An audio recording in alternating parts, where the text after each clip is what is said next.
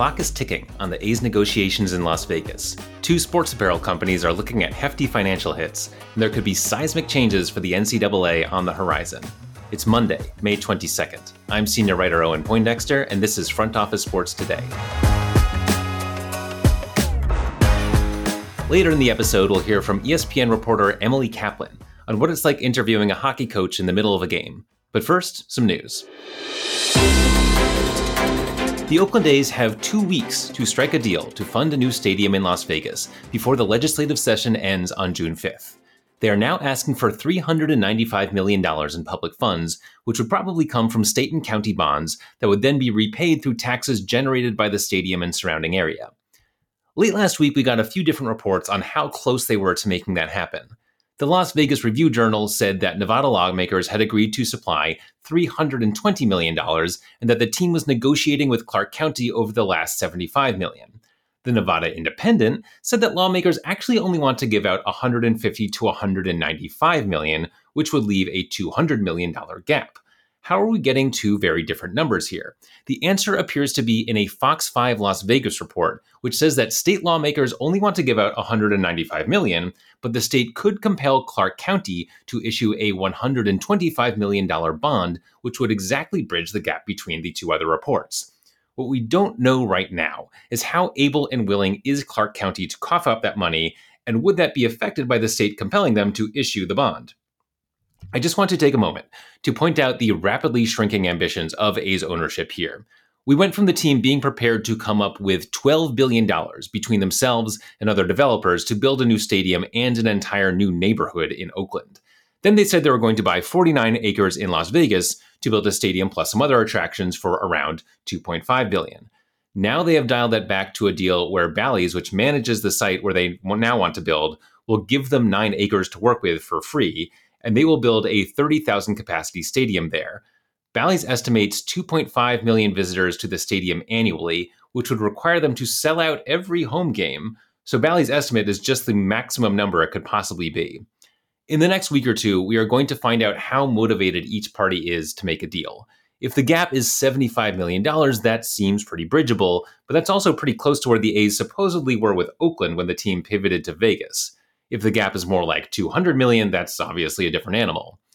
If we reach June 5th with no deal, Nevada Governor Joe Lombardo can call a special session, but the sense I get is that that is not a desirable outcome, and he would probably only do it if a deal was pretty close. But if things aren't looking good in Vegas, Oakland Mayor Sheng Thao remains ready to deal. Looking elsewhere, Footlocker saw its stock drop over 27% on Friday after the company posted earnings that came in well below expectations. Nike is vulnerable to at least $530 million in fines for misclassifying contract workers, according to company documents seen by The Guardian. Like many companies, Nike relies on thousands of contract workers. A consulting firm looked at 3,670 contracts and found that around a quarter of them should actually be employment relationships. And Nike isn't the only entity that could be facing this issue. The NCAA might as well. The National Labor Relations Board filed a complaint alleging unfair labor practices by the NCAA, Pac 12, and USC. We're going to save the longer discussion here for another time, but this is a federal labor agency angling to allow college athletes to organize, collectively bargain for benefits, and at some point be classified as employees. If that happens, it will be one of the biggest changes in all of sports in a generation. Up next, I spoke to ESPN reporter Emily Kaplan. We spoke about the NHL playoffs, what it's like being a sideline reporter trying to get good quotes out of a coach in the middle of a game, and the specific advantages and disadvantages to being a woman in a male dominated field. We'll have that conversation right after this.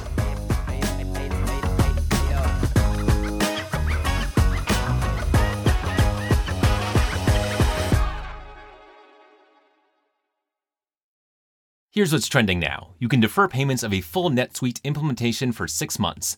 33,000 companies have already upgraded to NetSuite, gaining visibility and control over their financials, inventory, HR, e commerce, and more.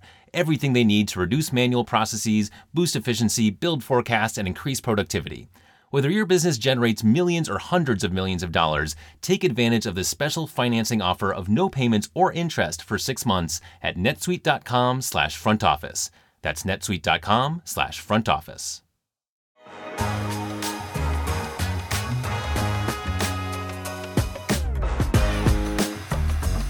All right, very excited now to be joined by Emily Kaplan, national NHL reporter for ESPN. Welcome, Emily. Thanks, Owen. I appreciate you having me. Yeah, so let's get to know you a little bit. So you've been in the sports journalism world about 10 years, give or take. Um, what's it been like to forge your path as a woman in sports journalism? Hmm, loaded question just to start me off. you know, I think I'm really blessed because I have, in so many ways, have a really blessed career. You know, I graduated from Penn State in 2013. I got an internship at Sports Illustrated right out of college that turned into a job, National Football League job covering uh, that, and then that parlayed into this job covering the National Hockey League for ESPN. Um, I've had some really great mentors who have supported me along the way. Um, I do feel, though, in many ways that I'm charting my own path. And some of the things that I do, I don't think people have done before me, and just kind of my versatility. You know, I came up as a writer. All I ever wanted to do was be a writer. And so, in so many ways, I got my dream job at age 23, being a staff writer at Sports Illustrated. Um, but now I'm doing sideline reporting on TV. I'm working on video features. I do podcasting. I'm still writing for ESPN.com, breaking news when I can. I really feel like that's a full time job. So I pick and choose my spots when I can be an insider, but trying to assert myself as an authoritative voice. So, um, you know, all of these are just characteristics of my job. I don't necessarily think that me being a woman has played into all of it, but it definitely is um, a characteristic of me and, and part of what I who I am. Yeah, and do you feel like you had to to fight harder or just in a different way to get those positions? Or was it did you feel like it was just a meritocracy? You know and women broke the barriers in locker rooms in the 70s and 80s. And so the men that I cover now are so conditioned to having women cover them. In a lot of ways, it's just kind of normal for both of us in the normal transaction. That said, there's definitely advantages for me being a woman. You know, I, I do think that in some ways I have been a diversity hire at certain stops that I was at where they were looking for a different voice. And for so long, those voices had been white and male. Um, I do know that when I go into a locker room, the guys tend to remember me more, um, you know, than the many, many males that are there before me or around me. Um, I feel like sometimes we can connect on a different level. Um, we can have different conversations that maybe the male reporters don't feel comfortable having. Um, but there are disadvantages. You know, I kind of alluded to news breaking. That is completely a relationships business and it's a male's world. And in so many ways, of the way this information is, you know, passed along from the sources to the journalist, um, it's you know drinking and going out golfing and things where hey if i'm drinking with a source at a bar at 11 p.m people are going to look at me and then you know start to wonder the wrong things. Um, you know I, I create, have to create certain rules for myself. I don't text guys after certain hours because i don't want them to get certain ideas. So in those ways i do find it to be a disadvantage but i also you know always try to look for different avenues and different ways that i can create my own network and um, you know carve my own path. And in some ways again I, I find inefficiency or efficiency and inefficiency. Yeah, yeah, it's really interesting. Um, and is there a particular flavor to all of that in the hockey world? Um, or is it or do you think those same dynamics would i mean of course some of those same dynamics would be there in you know baseball football whatever. But yeah is does hockey have its own version of all that yeah well hockey predominantly is white and male um, Canadian um, as well, um, and, and definitely the buddies and, and the relationships that were built um, that create front offices. You know, I sometimes find I look around at like a board of governors meeting or GM meeting and being like, not one person here has any similarities to me or my path and how I got here. And, you know, I think in some ways that I think those men just don't really know what to do with me. They don't really know how to talk to me. They're they're kind of scared of me, maybe a bit more hesitant to share information. I also find that sometimes when I walk into a locker room where guys are just a bit unsure and feel like they have to put their guard up and I'm like I'm around the same age as you, or we can connect on different levels and we have a lot in common. Just, you know, let's have a conversation. So I think those are some of the barriers that I still am trying to break down shifting to the uh, the dynamic of being a sideline reporter, um, I feel like that it's one of those like fascinating, kind of unique jobs in the sports world. Are there challenges to that that we might not see or notice if you know you're seeing on TV? It's like okay, time for the sideline reporter hit you know, just take us inside that world a little bit. Well, I mean, the biggest difficulty, and I think the one that's specifically unique to hockey, is just the time constraints. It is the fastest sport with the least amount of breaks, um, and it's just my biggest fear is talking over game action. And so when I'm asking questions to guys, my philosophy has always been open, lean, and neutral, um, especially for the coaches' interviews in the middle of the game. I don't need to assert my knowledge and say, this is how smart I am. I'm going to give you an observation. Do you agree with me? And, and confirm how smart I am. I'm just a vehicle to get their opinion. So I'll often ask them a question what do you what do you make of the first period? And I sometimes see people say, "Oh, Emily Kaplan has such dumb questions." It's like, well, they're actually kind of dumb by design, and I have to humble myself in that way um, because the open, lean, and neutral questions actually gets their opinions and how they feel. And then the key there is to follow up in the smart way to dig for more details. And then just ask for those time constraints, you know, I came up at Sports Illustrated where I was a staff writer and I wrote five, 6,000 word stories and I could paint a complete full picture with a ton of nuance. And, and that's, you know, what I took pride in. And now I'll sometimes get 20 seconds, if that, to give a report. Um, because I have a writing background, I think I've become a really good self editor and I have to think about being very economical with my words. But it really frustrates me when I'm like, this is such a rich and compelling story and I have to distill it down. And oh my goodness, they're about to drop the puck for the linesman. And I just need to wrap this up really quickly because if I'm talking over a goal, like I just need to get out of the way because all the viewer is here for is the game. Yeah, yeah, it's got to be tricky. Yeah, and like if you're watching a baseball game, like sometimes the sideline and reporter will say like, "Oh, and like that guy just grounded out, like back to my thing." Like exactly. you don't really have that. NFL, that space in so much time, all the time in the world. Yeah. Uh, um, are there physical challenges too to like you know get get on you know on the bench or like wherever you need to be or like you know someone's like passing you with a beer or something? Does that come up as well? Um, I think people underestimate the way I walk on the ice or climb over boards. I'm always being offered help, and I'm like, I'm good. I've got this. I'm five foot two, and even if I do wear heels, like I can manage my way around. Um, there were, you know, when we covered in games at TD Garden, my position, we had to kind of climb over fans. And I think it was my light guy actually knocked over some beers. So we felt bad for them and we sent them uh, a couple more. Um, but other than that, you know, it's just mainly just getting from A to B in an arena. Um, and, you know, I, I, put in a ton of steps in an arena. I'll say that. And even if I feel a little lazy during the day, I always hit 10K at the end of a game night. Yeah, there you go. Um, let's get to these NHL playoffs. So we're recording at the beginning of the semifinals. What's been the big story for you for the, these playoffs? Hmm. Well, the first round was defined by all these incredible comebacks that no lead was safe, um, you know, and then the second round it was kind of like no team is safe because the big, you know, teams that we had expected to make such noise, specifically the Boston Bruins, who broke a ton of uh, history in the first round, were eliminated. You know, we pride ourselves in hockey for having the most entertaining playoffs in all of sports. Um, the parity is something that Gary Bettman, the commissioner, takes a lot of pride in. Um, and that has definitely never been more on display than now, where it really feels like any team can win.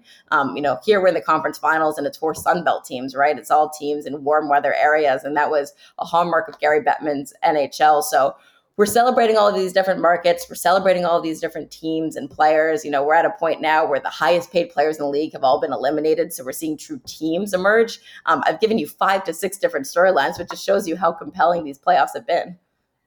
Yeah, I feel like the NHL playoffs. I mean, this is probably speaking to my own biases as you know someone who grew up like pretty obsessed with hockey. Um, but like, I feel like they have this unique blend of being like any team can win. The number eight Florida Panthers can knock off the like one of the most successful regular season teams in history, but it doesn't feel arbitrary. Like with March Madness, yes, any team can win because it's just like one game and, you know, someone can miss a crucial shot and that's, you know, that's the game.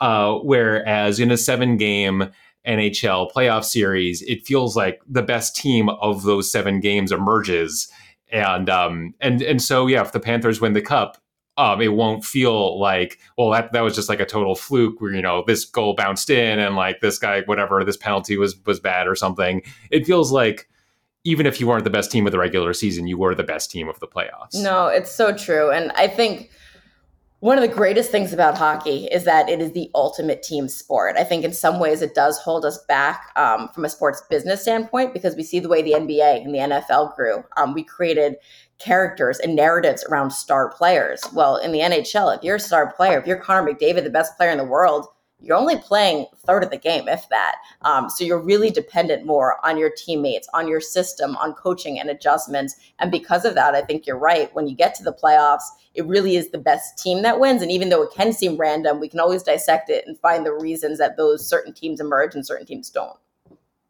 Yeah, and do you feel like hockey media has has changed, evolved over over your time in it, or is it you know still kind of same old stuff? Uh, no, I think it's constantly evolving. I think the sport is growing. You know, the mantra in our game is always grow the game, grow the game, but it is we're seeing more voices in hockey media, people with different entry points to the game, um, and therefore different perspectives, which I think is great. Um, we're seeing incredible increase in female viewership at ESPN and at ESPN.com, our readers, and I think that's fantastic. And I think, you know, it's largely been an inaccessible sport and now it's becoming slowly more and more accessible to people. Um, you know we, we still have a long ways to go. So i'm proud of the way that hockey's evolving. I do feel in a lot of ways it does feel a step behind or two from the nba this you know the sport that we share the same season with but we're growing. Um, you know and the other aspect of it is hockey players you know they don't put their personality out there. As i said you know it's not really personality based. So the tick that some hockey players have is they don't even use the pronoun I. They say we or you instead of it. It's, it's weird tick that once you notice it, they're very deferential.